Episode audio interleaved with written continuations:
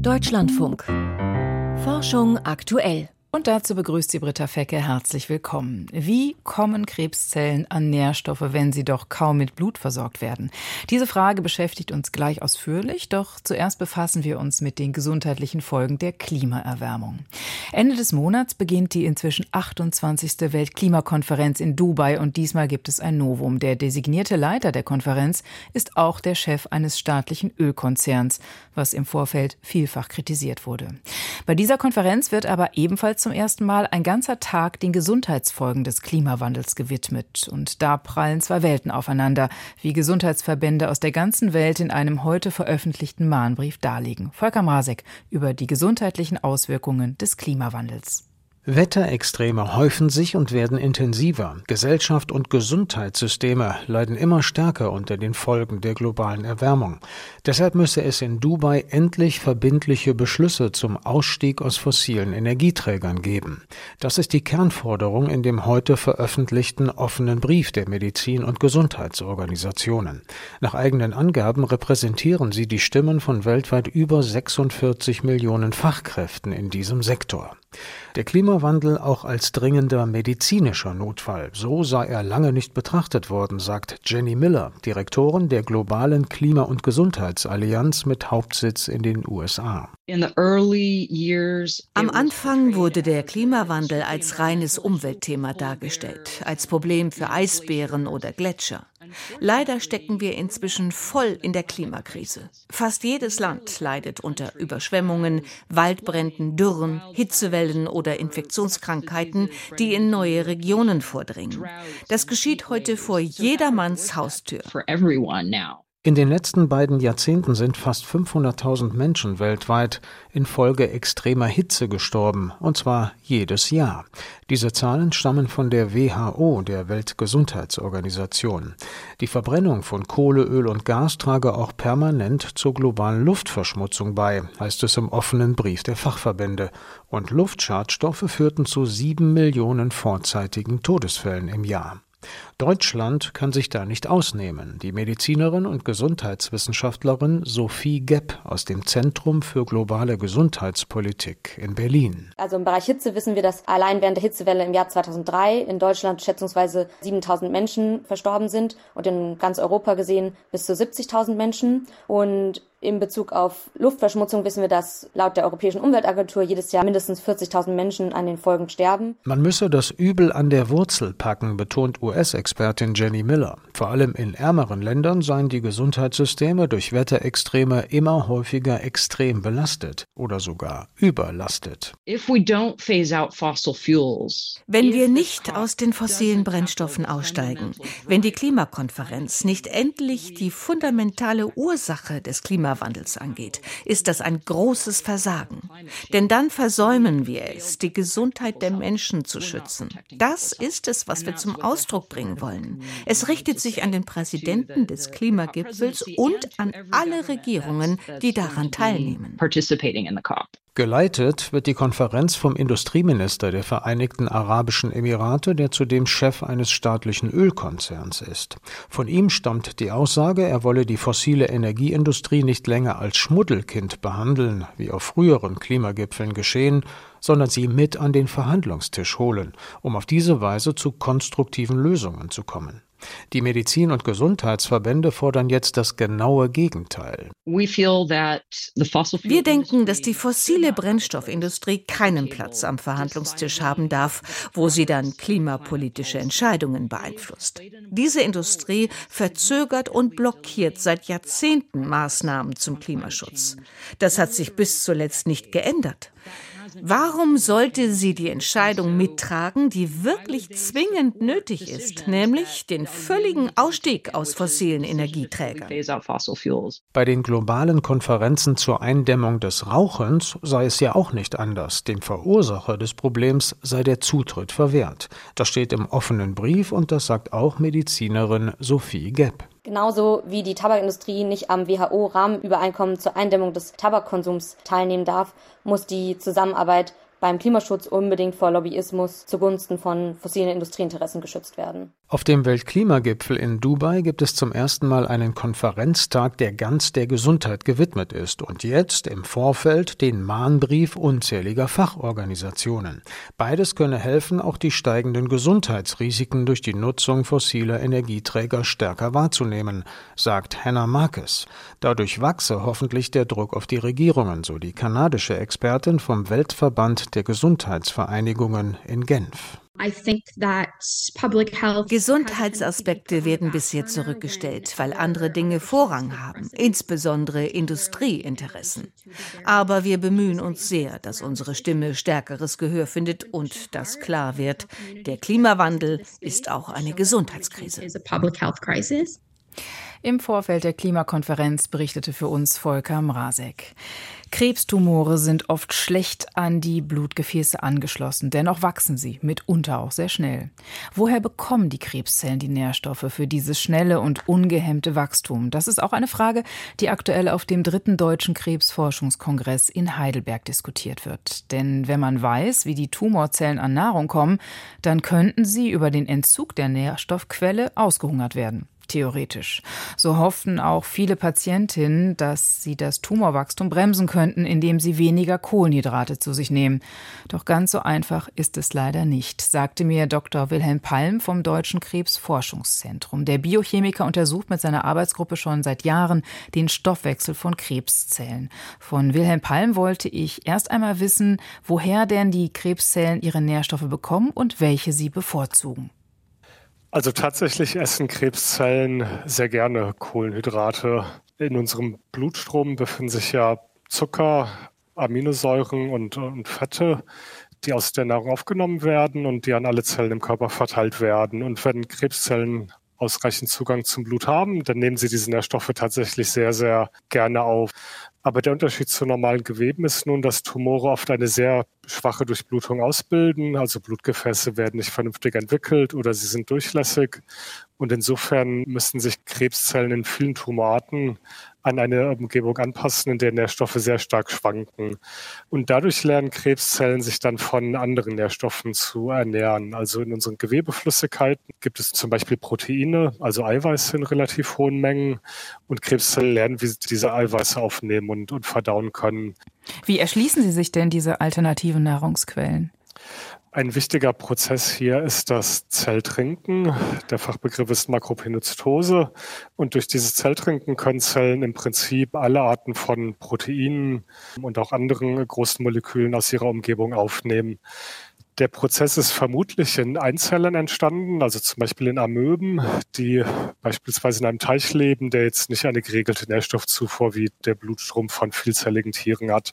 Und man geht davon aus, dass Tiere diesen Prozess beibehalten haben, weil Situationen entstehen können, in denen die Nährstoffzufuhr plötzlich unterbrochen wird. Also zum Beispiel, wenn eine Wunde entsteht oder ein Blutgerinnsel. Und Krebszellen aktivieren dieses Zelltrinken nun wieder und werden dadurch sehr, sehr flexibel in der Art der Verwendung verschiedener Nährstoffquellen. Der zweite wichtige Prozess ist das Lysosom. Das ist der zelluläre Magen. Und das kann man sich tatsächlich genauso vorstellen wie unseren Magen. Also das Zelltrinken bringt Nährstoffe zum Lysosom, genauso wie wir durch Nahrungsaufnahme Nährstoffe unserem Magen zuführen. Unser Magen ist ja ein angesäuertes Organ, das Verdauungsenzyme produziert, die in dieser sauren Umgebung aktiv sind und beispielsweise Proteine in Aminosäuren abbauen oder Kohlenhydrate in einfache Zucker und genau dieselbe Biochemie findet auch im Lysosom statt. Und dadurch können sich Krebszellen nun eine Nährstoffquelle erschließen, mit der sie genau die gleichen Nährstoffe in ihrem Magen produzieren können, die normalerweise durch den Blutstrom transportiert werden. Konnten Sie denn den Mechanismus nachweisen oder erkennen, wie die Krebszellen sich umstellen, sodass sie eben Proteine aufnehmen können oder eben sich sehr gut anpassen können an das jeweilige Nahrungsmilieu? Ja, das ist ähm, tatsächlich eine der Forschungsfragen, mit denen wir uns seit den letzten zehn Jahren intensiv beschäftigen.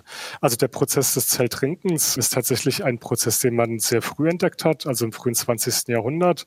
Und der Grund dafür ist, dass das Zelltrinken relativ gut mit einfachen Mikroskopen sichtbar war. Und als man in den frühen 80er Jahren des letzten Jahrhunderts angefangen hat, die ersten onkogenen Mutationen, also krebsfördernde Mutationen zu untersuchen, hat man auch direkt gesehen, dass genau diese Mutationen den Prozess des Zelltrinkens induzieren. Also in Normalzellen hat man diese Prozesse nicht beobachtet und wenn ein bestimmtes Onkogen eingeführt wurde, dann haben also ein Krebsgen einmal, ne? eingeführt. Genau, ein mhm. Krebsgen. Mhm. Genau, und dann wurde der Prozess des Zelltrinkens induziert. Und vor etwa zehn Jahren haben wir uns die Frage gestellt, was macht eine Krebszelle in einem Tumor, in dem die Blutzufuhr nicht ausreichend ist? Und dann haben wir in relativ einfachen Zellkulturexperimenten Nährstoffbedingungen abgebildet, die in Tumoren auftreten. Und wir haben angefangen, bestimmte Nährstoffe abzureichern, Proteine anzureichern. Und dadurch konnten wir zeigen, dass tatsächlich diese Krebsgene Wachstum erlauben, indem sie Zelltrinken induzieren und dadurch Krebszellen ermöglichen, sich von Nährstoffen zu ernähren, die anderen Zellen nicht zur Verfügung stehen. Wir haben in letzter Zeit ein sehr umfangreiches Experiment durchgeführt, in dem wir eine Bauchspeicheldrüsenkrebszellinie genommen haben. Also Bauchspeicheldrüsenkrebs das wussten wir schon seit einigen Jahren, ist besonders gut darin, sich durch Zelltrinken zu ernähren. Und es ist auch ein Tumor, der sehr schwach durchblutet ist. Und verschiedene Labore haben gezeigt, dass Nährstoffmangel hier ein wichtiger Parameter ist. Und in einer derartigen Linie haben wir die Krebsschere CRISPR genommen und jedes einzelne Gen im menschlichen Genom ausgeschaltet. Und was wir dann machen konnten, ist, wir konnten Zellen nehmen, in denen jeweils ein Gen ausgeschaltet ist. Und wir haben die Zellen dann in Bedingungen gegeben, in denen sie entweder sich von freien Aminosäuren nehmen, also das würde einem gut durchbluteten Gewebe entsprechen, oder indem die Zellen durch Zelltrinken und das Lysosom Proteine verstoffwechseln müssen.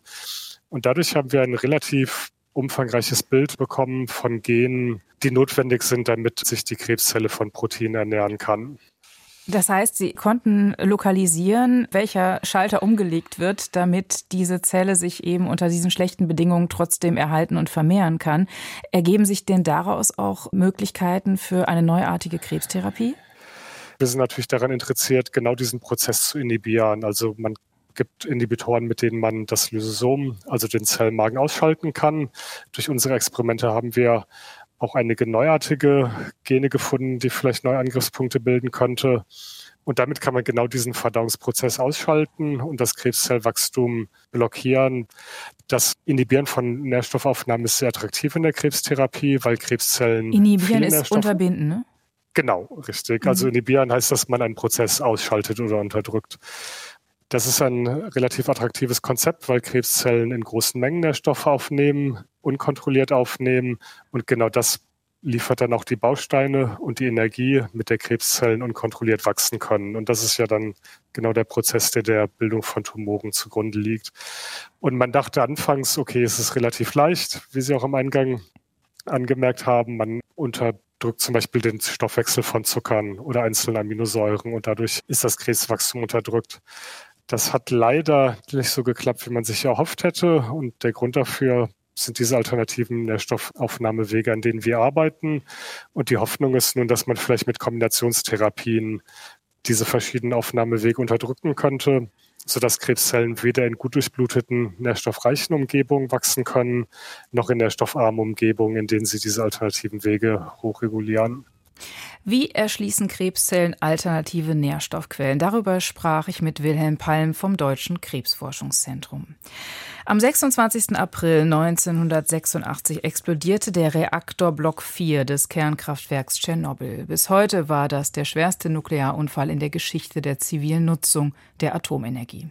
23 Jahre nach der Reaktorkatastrophe von Tschernobyl ist das Fleisch von Hirschen, Rehen und Hasen kaum noch radioaktiv belastet. Nur die Wildschweine sind es nach wie vor. Nun haben Forschende die Ursache für dieses sogenannte Wildschwein-Paradoxon entdeckt. Dagmar Röhrlich mit den Details. Details. Vor der Reaktorkatastrophe von Tschernobyl waren Messungen der Radioaktivität in der Atmosphäre nicht sonderlich interessant. Es war ohnehin immer etwas in der Luft, egal wo man gemessen hat. Dann explodierte Block 4. Der brennende Reaktor setzte Unmengen an Radionukliden frei, die sich über weite Teile Europas bis hin nach Nordafrika ausbreiteten. Dann sanken die Radionuklide als Fallout auf dem Boden. Der Fallout von Tschernobyl war sehr stark verknüpft mit den Wetterbedingungen, die damals geherrscht haben. Das heißt, überall dort, wo es stark geregnet hat oder wo es überhaupt geregnet hat, ist sehr viel mehr niedergegangen als dort, wo trockenes Wetter geherrscht hat. ein Patchwork-Muster aus unterschiedlich belasteten Gebieten entstand, erklärt der Radioökologe Georg Steinhauser von der TU Wien. Rigorose Lebensmittelkontrollen wurden angeordnet. Sie sollten verhindern, dass Radioaktivität über die Nahrungskette zum Menschen gelangt. So kam schnell heraus, dass Rehe, Hasen, Hirsche, Wildschweine und Pilze besonders hoch mit dem radioaktiven Isotop Cäsium 137 belastet waren. Sie überschritten die Grenzwerte oft. In den darauffolgenden Jahren hat man dann beobachtet, dass die anderen Tiere, also Hirsch, Reh, Hase, ihre Radioaktivität wieder nach und nach verloren haben. Die Kontaminationsniveaus sind zurückgegangen, nicht so allerdings bei den Wildschweinen. Interessanterweise sind diese Werte bis heute nahezu konstant. Dass die Belastung nicht nachlässt, wird als Wildschwein-Paradoxon bezeichnet. Denn Cäsium 137 hat eine Halbwertzeit von rund 30 Jahren und sollte deshalb bereits spürbar abgenommen haben. Das ist also tatsächlich mehr Radioaktivität und mehr Strahlung, als die Physik erlaubt. Und das ist eigentlich ein Bruch eines Naturgesetzes, das so nicht sein kann. Um dem Phänomen auf den Grund zu gehen, setzten die Forscher eine neue Messmethode ein, mit der sie die Herkunft des radioaktiven Cäsiums bestimmen. Wann immer Uran gespalten wird, sei es in einem Reaktor oder bei einer Atomwaffenexplosion, entsteht neben dem Cäsiumisotop 137 auch Cäsium 135. Mit diesem neuen isotopischen Fingerabdruck, dem Verhältnis von C735 zu C737, haben wir unterscheiden können, welche Quelle ist denn dafür verantwortlich. Unsere Erwartungshaltung war, dass das natürlich praktisch alles Tschernobyl-Cäsium sein muss. In den Wildschweinen, und das war die große Überraschung, haben wir aber festgestellt, dort ist das Tschernobyl-Cäsium gar nicht so dominant, sondern das Atomwaffen-Cäsium aus den 1950er und 60er Jahren, das ist sehr viel dominanter, als das eigentlich sein dürfte. Was immer die Wildschweine kontaminiert, es muss etwas sein, bei dem die Cäsiumbelastung durch Tschernobyl noch gar nicht in vollem Ausmaß angekommen ist, also eine unterirdische Quelle. Und das rückt den Hirschtrüffel ins Zentrum des Interesses, ein Pilz, dessen Fruchtkörper etwas tiefer wächst als der anderer Pilze. Und das Cäsium, es wandert ganz langsam durch den Boden nach unten. Das sind oftmals nur wenige Millimeter, wenn überhaupt, pro Jahr. Und jetzt kommen da zwei Cäsiumfronten, eine alte, das ist das Atomwaffen-Cäsium, die hat schon ein bisschen Vorsprung, und eine neuere, das ist das Tschernobyl-Cäsium, das hinkt noch etwas hinterher. Und die treffen dann auf den Hirschtrüffel, der dort unten sitzt und wartet. Der Hirschtrüffel nimmt das Cäsium auf und natürlich zuerst das Atomwaffen-Cäsium. In diesem Stadium sind wir jetzt. Das Tschernobyl-Cäsium kommt erst langsam dazu. Weil wegen des radioaktiven Zerfalls gleichzeitig immer weniger Cäsium 137 übrig bleibt, ist die Kontamination unter dem Strich recht konstant. Der Hirschtrüffel als Quelle erklärt auch noch etwas anderes. Das Wildschwein ist natürlich eine faule Sau, wenn ich das so sagen darf, und nimmt die Nahrung, die es leicht bekommen kann. Wenn die Maisfelder voller Mais stehen, dann wird kein Schwein auf die Idee kommen, nach Trüffeln zu graben. Genauso wenig, wenn die Eicheln und die Bucheckern in den Wäldern herumliegen. Aber dann, wenn die Nahrung an der Oberfläche knapp wird, dann wird das Wildschwein gewissermaßen gezwungen zu graben. Das passiert gegen Ende des Winters. Dann steigen die Kontaminationen in den Wildschweinen Jahr für Jahr stark an, um danach wieder abzufallen. Denn nach etwa drei Monaten ist das Radiocäsium wieder ausgeschieden. Unsere Studie hat gezeigt, dass es einige Exemplare an Wildschweinen gibt, die den geltenden Grenzwert von 600 Becquerel pro Kilogramm nur aufgrund des Atomwaffencäsiums überschreiten würden. Das heißt, selbst wenn es Tschernobyl gar nicht gegeben hätte, wären diese Wildschweine auf der Abschussliste für die Konsumenten gewissermaßen. Falls man jemals gemessen hätte. Die Wildschweine werden jedenfalls noch lange belastet bleiben. Doch was ins Geschäft kommt, das kann man trotzdem problemlos essen. Kein anderes Lebensmittel werde so rigoros getestet, bestätigt Georg Steinhauser. Dagmar Röhrlich über das Wildschwein-Paradoxon. Und jetzt wird es Zeit für die Wissenschaftsmeldung von und mit Lucian Haas. In der Prignitz ist eine große Halle aus der Bronzezeit entdeckt worden. Die Ausgrabungen fanden in der Nähe der sogenannten, des sogenannten Königsgrabes von Sedin, nordwestlich von Berlin statt. Dort legten Archäologen den Grundriss einer Versammlungshalle von etwa 30 mal 10 Metern frei.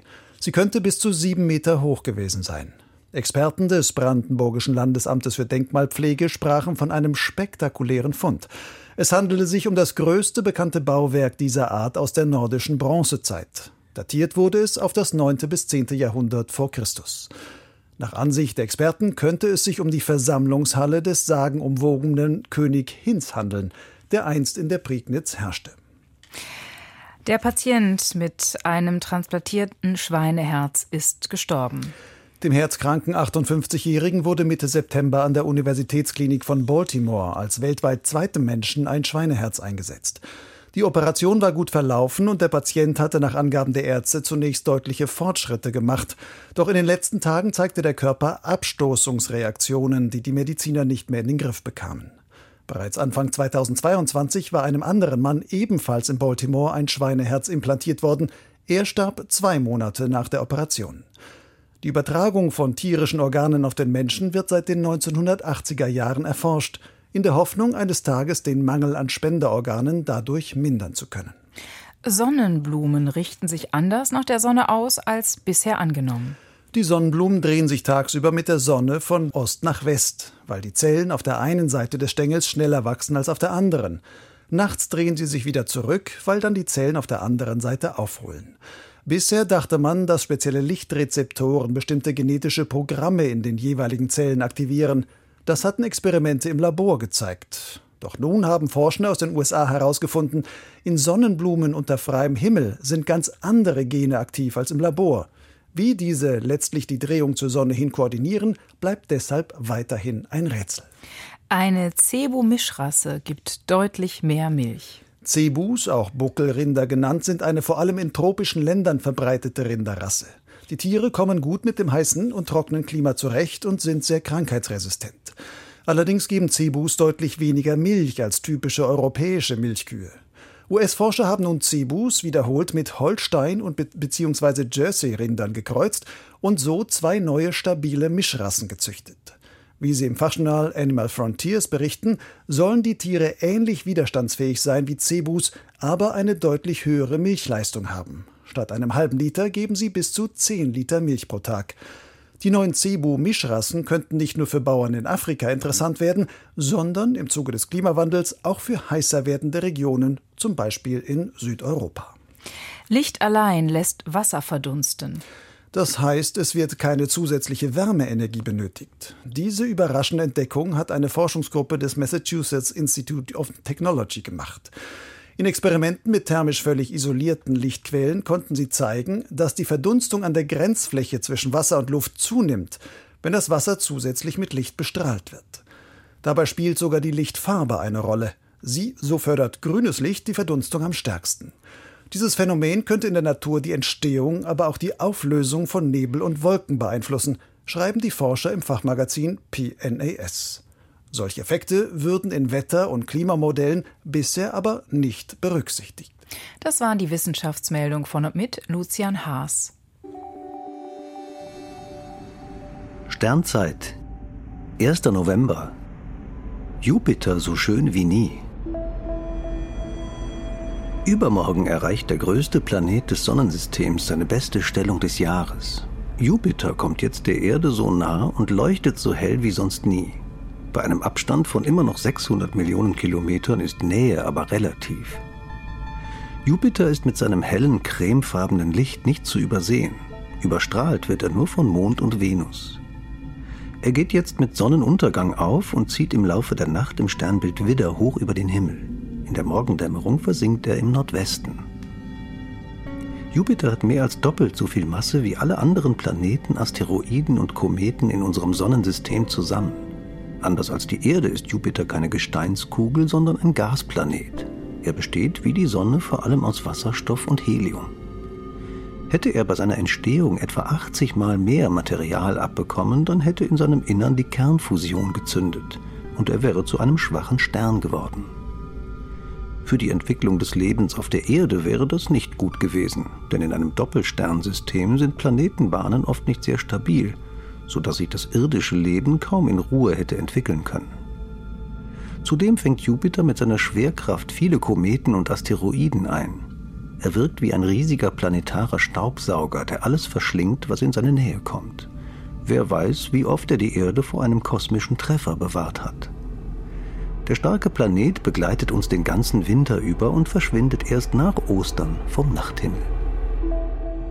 Dirk Lorenzen in der Sternzeit über planetare Staubsauger. Und damit geht die Sendezeit für heute zu Ende. Am Mikrofon war Britta Fecke und wünscht Ihnen noch einen schönen Abend.